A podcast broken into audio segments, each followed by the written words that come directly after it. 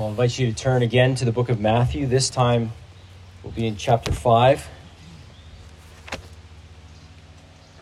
Matthew chapter 5. We're going to be looking at mainly at two verses today, verses 31 and 32, what Jesus has to say there about marriage and divorce. Uh, last week, Kevin St. John preached for us and took us through verses 27 to 30. And I want to begin reading in verse 27 once again, just to keep some of that context. So let's read Matthew 5, starting in verse 27.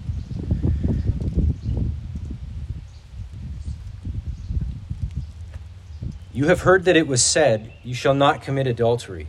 But I say to you that everyone who looks at a woman with lustful intent has already committed adultery with her in his heart. If your right eye causes you to sin, tear it out and throw it away. For it is better that you lose one of your members than that your whole body be thrown into hell. And if your right hand causes you to sin, cut it off and throw it away. For it is better that you lose one of your members than that your whole body go into hell. It was also said, Whoever divorces his wife, let him give her a certificate of divorce.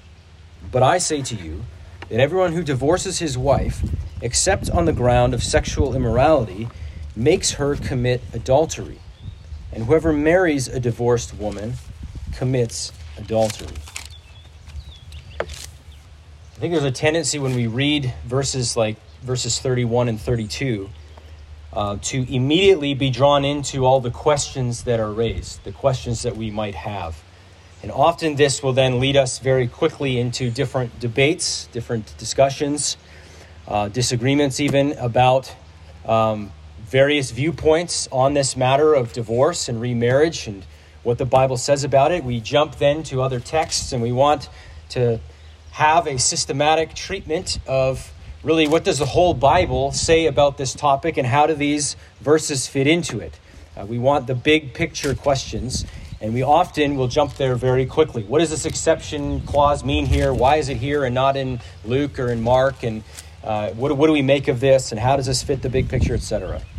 Of course, desiring that understanding is a good thing. That's, that's right.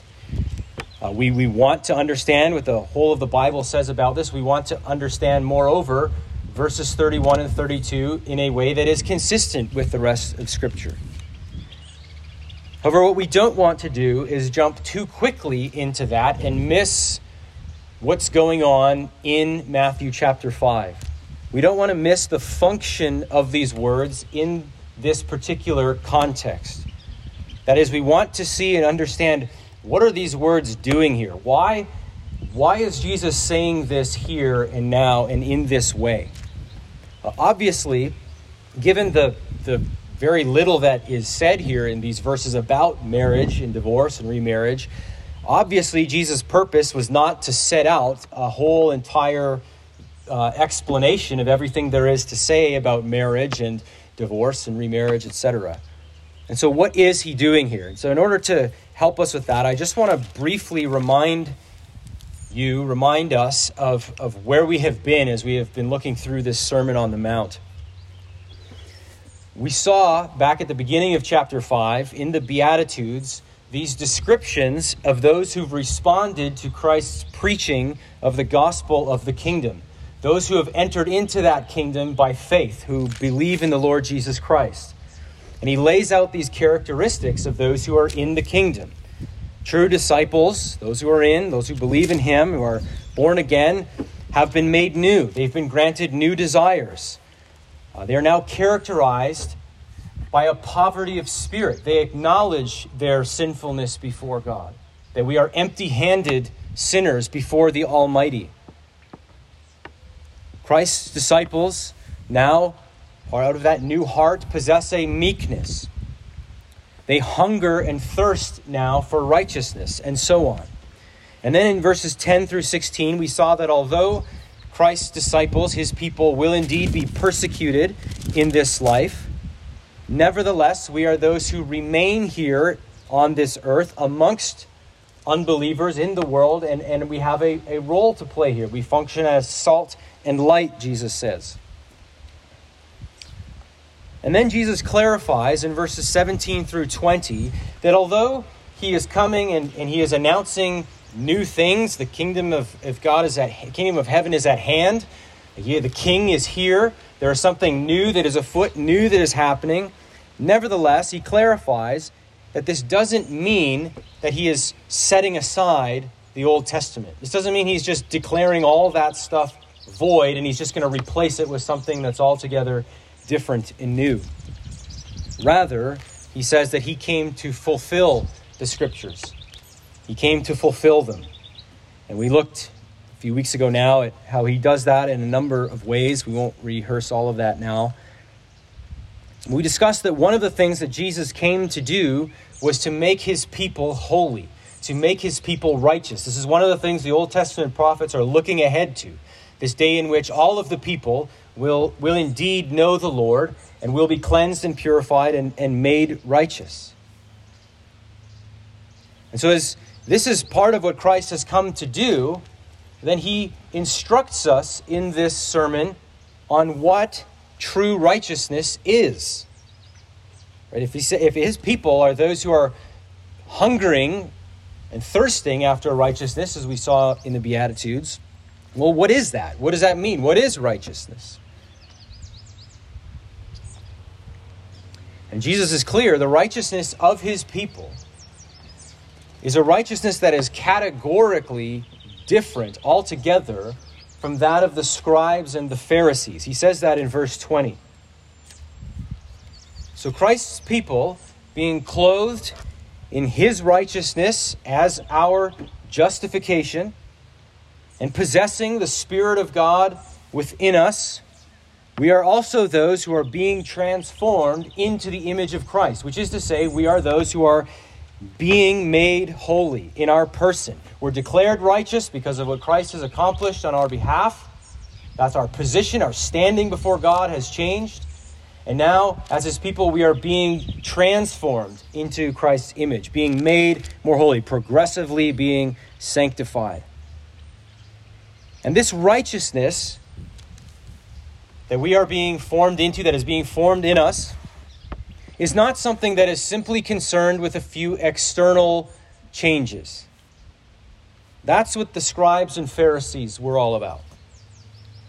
But rather, the righteousness of which Christ is speaking is that which is concerned not just with externals, that matters, but also with things like our attitude in it, our motivations, the things that we desire, and the things that we love. It is not as simple as just laying out a few rules for us that we can just check off, done, and then get on with it. This is one of the great beauties, I think, of the scriptures and what they teach of the Christian life. It also can be one of the frustrations sometimes, I think, of I think of the Christian life because it's it would be easier if we just had a couple little things, we just check it off. There, I've done my chore for the day, and now I'm just on to other things. But it's not so simple. And starting in verse 21, and then continuing through to the end of the chapter, in these verses, Jesus gives six illustrations of this true righteousness that he is speaking about. He doesn't cover every matter that we'll face, every matter of righteousness, but he zeroes in on six areas in which he contrasts true righteousness with a false righteousness like that of the scribes and Pharisees. And so in verses 21 to 26, he deals with the sixth commandment, matters of murder, and the, the uh, spirit of that law, dealing with anger and hatred. And Harley preached that for us a couple of weeks ago. And then in verse 27, Jesus refers to the seventh commandment that is, the prohibition against adultery. And he points us there also toward the spirit of that law. That we would not simply avoid the act of adultery, but also despise and war against any desire for it, any thoughts of it. And as we come now to verses 31 and 32, we haven't left the context of that seventh commandment. What he says in these verses, 31 and 32, is still related to the seventh commandment you shall not commit adultery. And so, as we come to these verses and we consider what is going on here, why are these words here? Why is Jesus dealing with this now? How is this functioning in this Sermon on the Mount, in this context? We see that Jesus is illustrating true righteousness as it relates to marriage and this seventh commandment. He is pointing you and me to the sanctity of marriage. And he does this while exposing the error that was very prevalent, one of the errors that was very prevalent in his day, this false view of righteousness as it pertained to marriage and the seventh commandment.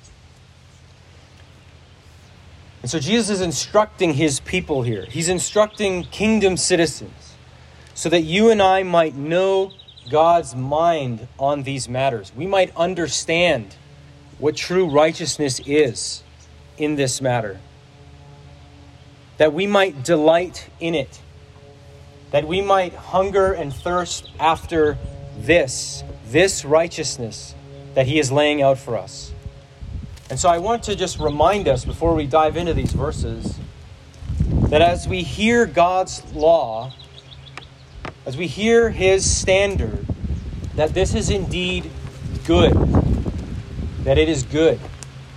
God's law is not our means by which we are trying to earn His approval and, and justify ourselves before God. That is something the scribes and Pharisees did. We are those who are justified by God's grace through faith in the Lord Jesus Christ alone. That is where we make our stand. But if that is your hope and your belief, then remember as we come now to see God's standard again that this is the thing that we aim for with our lives. To remember that this is good. Even as we fall short, even as we come under conviction for it, this is good. And it is good for us to align our desires and our loves and our actions with the law of God. Our world is completely and utterly confused on this matter, on many things, but certainly on this matter. And it is crucial that we hear and understand what God's Word has to say about this. It is His world that He has created, and He knows what is best. He is the one who declares what is good. And so, as we go through these verses, we're going to first look at the teaching of the day. The teaching of the day, the teaching in, in Jesus' time, that's in verse 31. The teaching of the day. Secondly, we'll see the reality of the day. That's exposed in verse 32. And then we will have a few exhortations for us at the end. So, first of all, the teaching of the day. This is verse 31. Let's read that again. It was also said, Whoever divorces his wife, let him give her a certificate of divorce. Now, there's, as I mentioned, there's six different illustrations. There's six different statements made in chapter 5 here where Jesus says, You have heard that it was said, or some variation of that phrase. And we, were, we, had, we rightly had it explained to us last week that when Jesus says that, he is not setting out to correct the Old Testament law that was given through Moses, but rather he is dealing with that law as it was interpreted and understood and taught in Jesus' day by the scribes and Pharisees. So again, he said, you know, he, he's here, and, he, and, and obviously there's, there's new things happening but he has not come to overturn the law and prophets or abolish them. In fact, he says, Whoever relaxes one of the least of these commandments and teaches others to do the same will be called least in the kingdom of heaven. And so he's setting out here to correct the misunderstanding and false instruction of his day and to teach the true instruction in the scriptures. He is showing us how the law of God is not in any way lessened in the new covenant, but is rather fully upheld. That Jesus is exposing some of the false teaching of his day, I think is made very clear here. And, and, and in a number of places we'll see as we continue through chapter 5 in later weeks. But, but I think it's clear here in verse 31 because in these, this verse, Jesus alludes to Deuteronomy chapter 24, verses 1 to 4. But it isn't a direct quote. In fact, there's, I think, some important differences that we'll see in just a moment. So if you want to flip to Deuteronomy 24, please do. We're going to read four verses there. In Deuteronomy chapter 24, we have a law concerning divorce. It's a case law dealing with a specific case. And so here's what Deuteronomy 24 1 to 4 says God, through the prophet Moses, it says, When a man takes a wife and marries her, if then she finds no favor in his sight, because he has found some indecency in her, and he writes her a certificate of divorce and puts and puts it in her hand and sends her out of his house and she departs out of his house and if she goes and becomes another man's wife and the latter man hates her and writes her a certificate of divorce and puts it in her hand and sends her out of his house or if the latter man dies who took her to be his wife then her former husband who sent her away may not take her again to be his wife after she has been defiled for that is an abomination before the Lord, and you shall not bring sin upon the land that the Lord your God is giving you for an inheritance. So, so in those verses, we have a very particular scenario that is described and then regulated. And it uses, if you notice, the word if a bunch. If the wife finds no favor, because he has found some indecency in her, and if he writes her a certificate of divorce, and if she becomes another man's wife, and if he also divorces her, or if he dies, then, and then the command comes, then her former husband, first husband, is not to take her back. It is a text that acknowledges the reality of divorce and remarriage, and it puts some guidelines in place but it doesn't say a whole lot. And I would suggest that the purpose of the text really, and I'm not the only one to do this, I agree with those who, who make this case, that the purpose there in Deuteronomy 24 was to show that divorce really is no small matter. It's not something to be entered into lightly. You can't just send her away and then have her back. That kind of treatment of a woman is unacceptable. In fact, it says there that it, it refers to it as a defilement of her. And I think it's probably also true that what is stated there about a certificate would provide some protection for the woman. So if she goes out, she has this certificate that proves that she's no longer married to this man, that if she was to remarry, that would not be a violation. So a man can't just send her out of his house and tell her to get lost and then and then she goes and she has no proof of that. Someone else marries her, and then that first man says, I never really actually meant it or divorced her or whatever. And you can see how that would have an even bigger mess. And so this is just regulating what is already a very messy situation. And it's assumed here. But nowhere in the, those words is there any command to divorce anyone. It is not suggesting that all of those actions along the way, if this happens, then that, it's not saying all of those actions are pleasing to the Lord. Rather, it is as Jesus says in Matthew 19, which we read earlier in the service, what is happening there is there is a concession that regulates this somewhat because of, resulting from, the hardness of man's heart. It is acknowledging the fallenness of humanity and life in a fallen world and regulating this somewhat. It is a concession flowing from man's sinfulness, life in a fallen world. But by Jesus' time, this text was taken by many as if it was teaching that the thing that really mattered in the issue of divorce is that you give her a certificate that's confirming that indeed the divorce is official. That's really what matters. If you want a divorce, that's fine. Just give her a certificate and then send her out. That is the righteous way to divorce your wife. That, that's how it was believed. That's how it was taught by many. It was believed. Whoever would divorce his wife, let him give her a certificate of divorce. you've done that, you're upstanding, you've behaved righteously, you're good to go. But this is not as what this is not what Deuteronomy 24:1 is teaching. That this view, this rather liberal view of marriage and divorce and remarriage, that it was common in Jesus' day is confirmed elsewhere. I think in Matthew 19, which we'll look at a little more in just a, a few minutes. But also, outside of Scripture, we know that there were two rabbis that were influential on this subject in Jesus' time.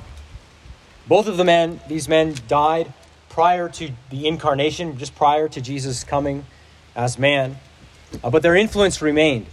And one of those men was named Hillel. And he taught that Deuteronomy 24 meant that a man could divorce his wife for any sort of indecency that he happened to find in her, including something as trivial as just burning a meal. So if he finds something indecent about her, whatever it is, as long as you write that certificate, no problem. You can divorce her. That was his position. The other position that was also out there was a little more restrictive. Something indecent had to be something a lot more drastic than that. But this was the view that seemed to be most prominent and that the scribes and Pharisees held. As long as you give that certificate, you've kept the law, you're righteous. And so, again, I think it's clear that this is what they believed and taught in Matthew 19. There in verse 3, we read Pharisees came up to Jesus and tested him by asking, Is it lawful to divorce one's wife for any cause? Is it lawful to divorce for any reason? Another way, is Hillel, is this position of this rabbi correct? Can we divorce for any old reason? And Jesus' answer there, in essence, to paraphrase, is no. That's not valid. That's not lawful. That's not correct. And then they object to his answer. And I think this is where they reveal that they hold this opinion. They say to him in verse 7 Well, why then did Moses command one to give a certificate of divorce and send her away? Why did he command it to be done? But again, in, in Deuteronomy 24, does Moses command a certificate of divorce and send her away? He doesn't. Divorce is never commanded in that text. But this is how it was taught and understood in Jesus' day as he walked the earth as a man. And this is what is in the background here. This is what he is addressing a very liberal view of divorce. And more, even some of his disciples held this view as well. Again, still in Matthew 19, in verse 10, after Jesus has done some teaching on this and he's correcting this view, they say to him, his disciples, If such is the case of a man with his wife, it's better not to marry. Notice how incredibly low their view of marriage is. In his commentary, D.A. Carson says the cynical response of the disciples virtually makes the appeal of marriage contingent on liberal divorce and remarriage rights. Marriage is good, but only if I have the right at any moment to just send her on her way and take somebody else. That's what that means. If well, if, if what Jesus is saying is true, well then it's better not to marry. That's what some of his own disciples are concluding here. How, how, how awful is their understanding of marriage? And yet, the scribes and Pharisees are considered the most righteous of men. Yet this is what they believe, this is what they teach. Ours is not the first day to have a debased and low understanding and view of marriage. So, this was the teaching of the day. But Jesus then goes on to give the antithesis in verse 32, and he reveals the reality of the day. He exposes what's really happening. So, this is the second point of the outline the reality of the day. Verse 32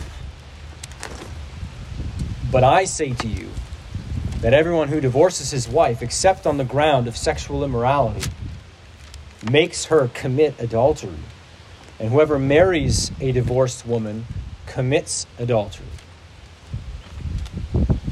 Underneath this accepted teaching of Jesus' day, underneath this practice, behind what is passing as righteousness, is something that is very, very serious and very wicked.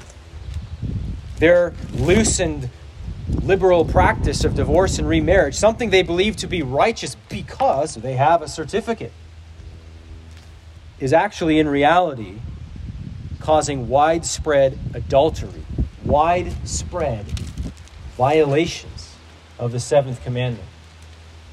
It's the very opposite of righteousness. It, this is a, a crushing and devastating criticism So, in addition to lustful intent and thoughts, another common form of adultery, one that was actually sanctioned by many in Israel, said to be biblical, it's commanded by Moses after all, is their practice of any cause divorce and subsequent remarriage. God's good design for marriage was destroyed all over the place, and it was tantamount to widespread adultery. So notice again, Jesus is not the one lessening the law in any way here. Rather, it's the scribes and Pharisees that are doing just that. And Jesus is bringing much needed correction. Well, so much for the Pharisees' pride in their own works, so much for their self justification. In fact, back in Luke chapter 16, verse 18. That's where we have in Luke, Luke's gospel, Jesus teaching on marriage and divorce. It's very succinct. That's in Luke chapter 16, verse 18. But if you back up to verse 14 and 15, Jesus is dealing there with the Pharisees. They are lovers of money. And he goes on to say, You are those who justify yourselves before men. And then he goes on again to speak of how the law is not passing away. And then he teaches this issue of their practice of divorce and remarriage is widespread adultery. He's confronting them with the law of God to reveal to them that their efforts to justify themselves fall woefully short. Again, the same thing is happening here. He exposes their so called righteousness as, in fact, being wickedness. Now, in verse 32, we do have this exception clause, as it is often called, and it is a source of much debate. It's a source of contention. And it is my understanding that the most natural way and the correct way to read this is to see it as an exception to the rule that divorce and subsequent remarriage results in adultery. The exception is when a divorce is the result of adultery or sexual immorality already committed, in which case the divorce was permissible, though it was not commanded. Therefore, the divorce in such a case was lawful, and the subsequent remarriage is not to be considered adultery. Now, that exception clause here reads it says, except on the ground or except in the matter of sexual immorality. Like the Greek word here, translated sexual immorality, is a bit of a broad term that can encompass a number of sexually immoral behaviors.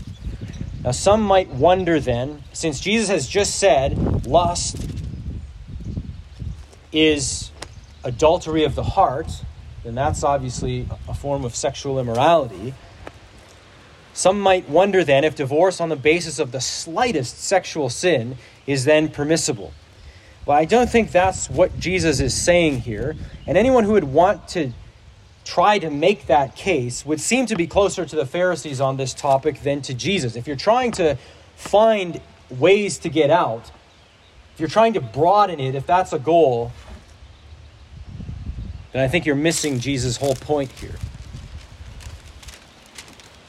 Further, if that was the case, I'm not sure that there would ever be such a thing as an unjustifiable divorce if it can be done on the basis of the slightest sexual sin.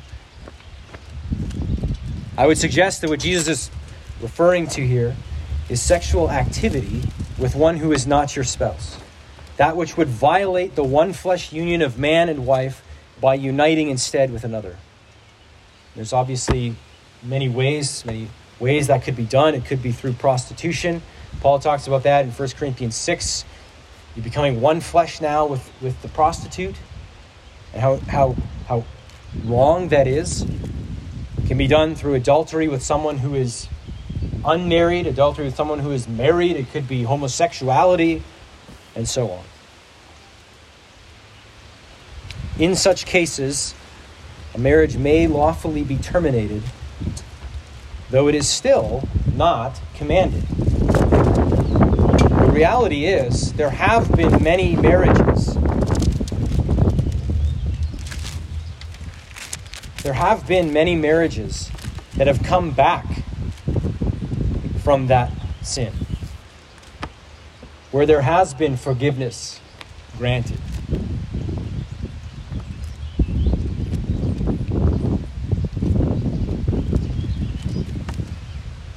Scriptures speak of another area of exception to the rule, namely in the case of abandonment by an unbelieving spouse. That's found in 1 Corinthians 7. We're not going to go into that now, but I have dealt with that previously. Again, there, there are you, you can see, I think, clearly how we could spend a lot of time just thinking through exceptions and scenarios and questions and what about if this happened or what about that and we could spend a lot of time just just thinking through that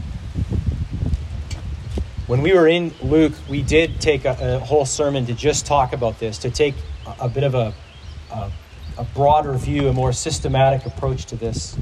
Uh, and that, that sermon is still available if you're interested in that. But I want to spend the rest of our time just trying to bring this home a little bit. And so, a few exhortations for us. The first one is understand once again that true righteousness is not merely concerned with the letter of the law.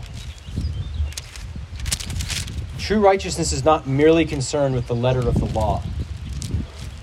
To a man, the scribes and Pharisees would affirm, Thou shalt not commit adultery. In fact, they would very likely affirm with the rich young ruler, all this I have kept since my youth. And certainly, it was probably true that they had never technically committed the act of adultery. But this does not mean that they were righteous. What Jesus is exposing is that they have violated the spirit of the seventh commandment with their lustful thoughts, verses 27 through 30, and with their low view of marriage and their gross teaching on divorce for virtually any reason. So many people make this mistake of not understanding and grasping that God looks not upon external things, but upon the heart of man. We just think if we do a few externals, we'll be fine. But you know, you understand the difference between just doing something and doing something with a glad heart, with joyfulness. We know this when we tell our children to do something, and we know the difference between doing that gladly and doing that grudgingly.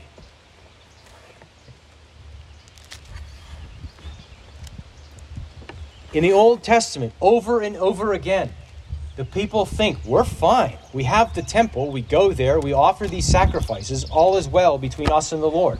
And over and over again, God, through the prophets, is calling them to repent because they are just concerned with a few external, some of the easy things, denying the weightier matters of the law and of God's teaching, and their hearts are indeed far from the Lord.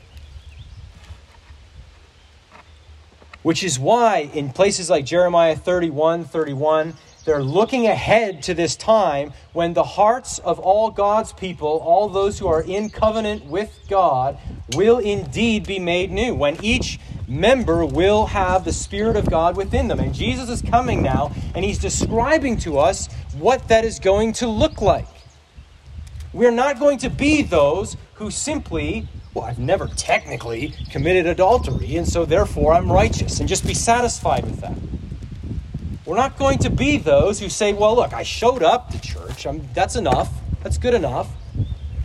We're going to want to be those who want to be there. So when we discover things like, I don't want to go to church today in my heart, or I don't feel like opening the Word and reading it, that's going to bother us. We're going to do it, and we're going to deal with the Lord on the matter of the heart and be bothered by the fact that we don't desire this more. Because true righteousness will love it and will want it and will desire to pray and desire to be with the Lord's people, will love the righteous commands of God. And so when that's not the case, it's not enough for us that we're just like, hey, look, I did it.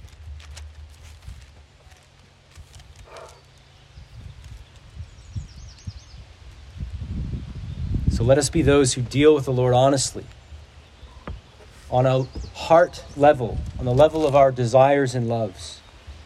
Wrestle things out on that level, pray on that level. Not just that I would get up and go through the motions in the morning and read or whatever it is, read the word and pray, but that I would long to be there. And that God would speak to me as I read.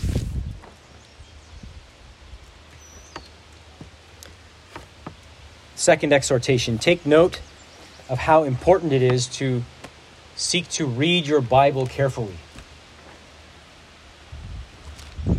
The position of the scribes and Pharisees on divorce, they said, was biblical. After all, they're appealing to Moses.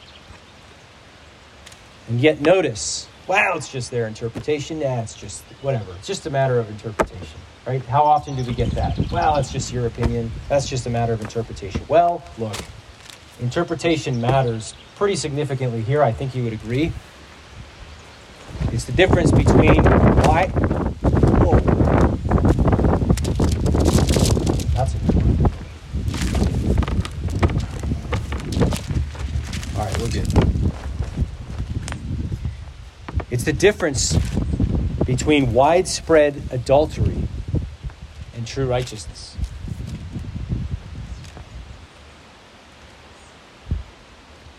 Third thing, third exhortation delight yourself in God's good design for marriage.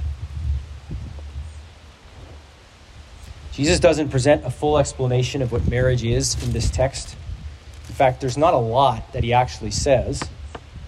He says more in other places, like Matthew 19, as we saw earlier. But behind what is said here is undoubtedly God's good design for marriage. And an implication of what he's saying here is that we ought to grasp and hold fast to the sanctity of marriage, not be looking for loopholes and outs.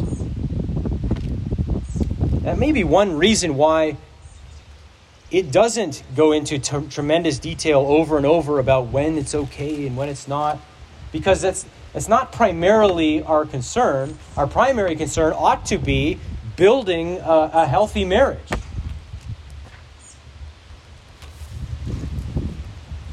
Matthew 19, verse 4, again, when he was asked about whether divorce for any cause was acceptable, Jesus began his answer saying, Have you not read that he who created them from the beginning made them male and female? And said, Therefore, a man shall leave his father and mother and hold fast to his wife, and the two shall become one flesh.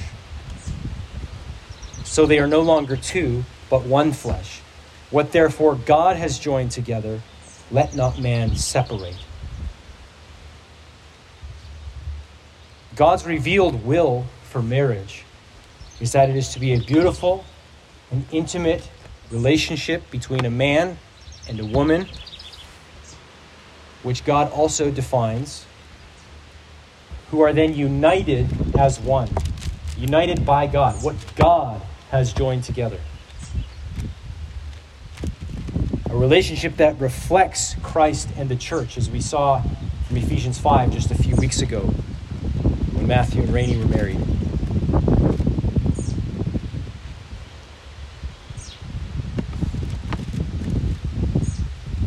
The Pharisees and scribes viewed adultery not so much as a violation, some issue with their faithfulness to their spouse, as if that's the problem, that I've been faithful, unfaithful to my spouse.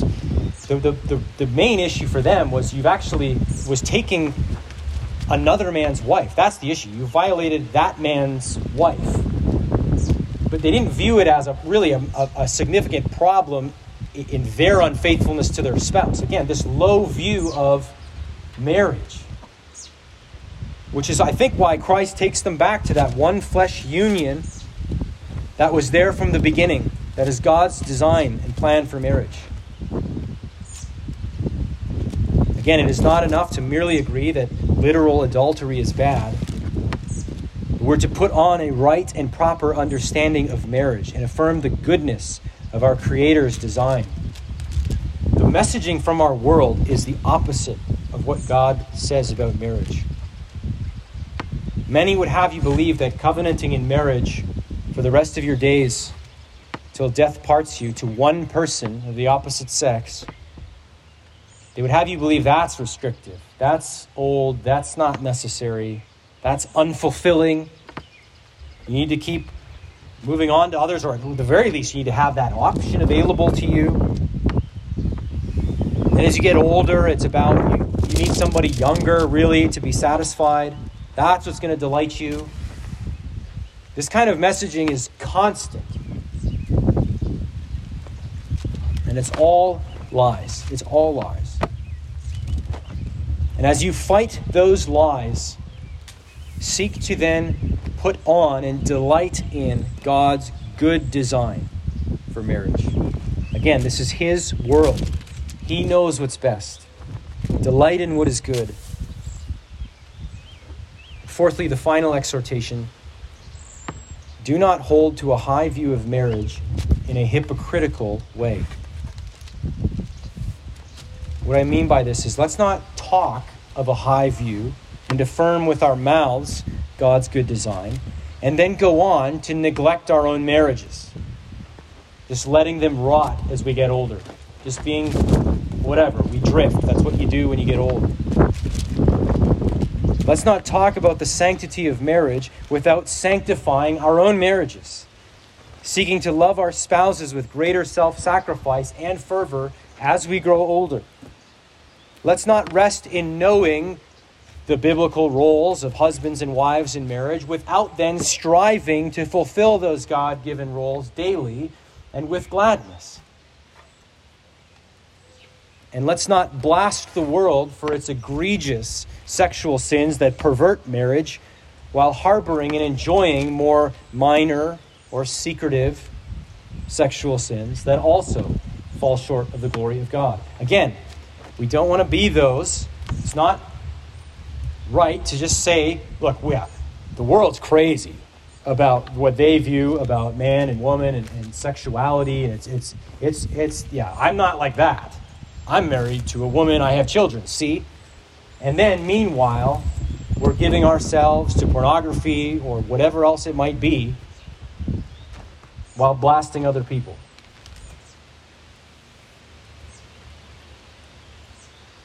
I don't think that would be consistent with what Christ is teaching us here about true righteousness. The seventh commandment is not simply telling us to avoid the most awful violation of marriage. Right, just do the bare minimum, really. As long as you don't technically commit adultery, you're doing great. But the spirit of it is pointing us toward the goodness of God's design for man and woman in marriage, that we might celebrate it and love it and guard the purity of marriage. That we would vigorously work at conforming our own marriages to God's standards, dealing honestly with the Lord on the level of the heart. So let us be those who, yes, affirm with our mouths a high view of marriage and purity in agreement with the Word of God, and be those who work with great vigor and intensity Again, to conform our own marriages to God's design.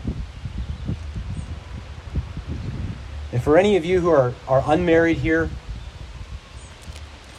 take this opportunity to pre- prepare yourself for the day that you might, God might give to you a spouse by understanding and trusting God's good design and committing yourself to it, to pursuing purity even now and in God's good time,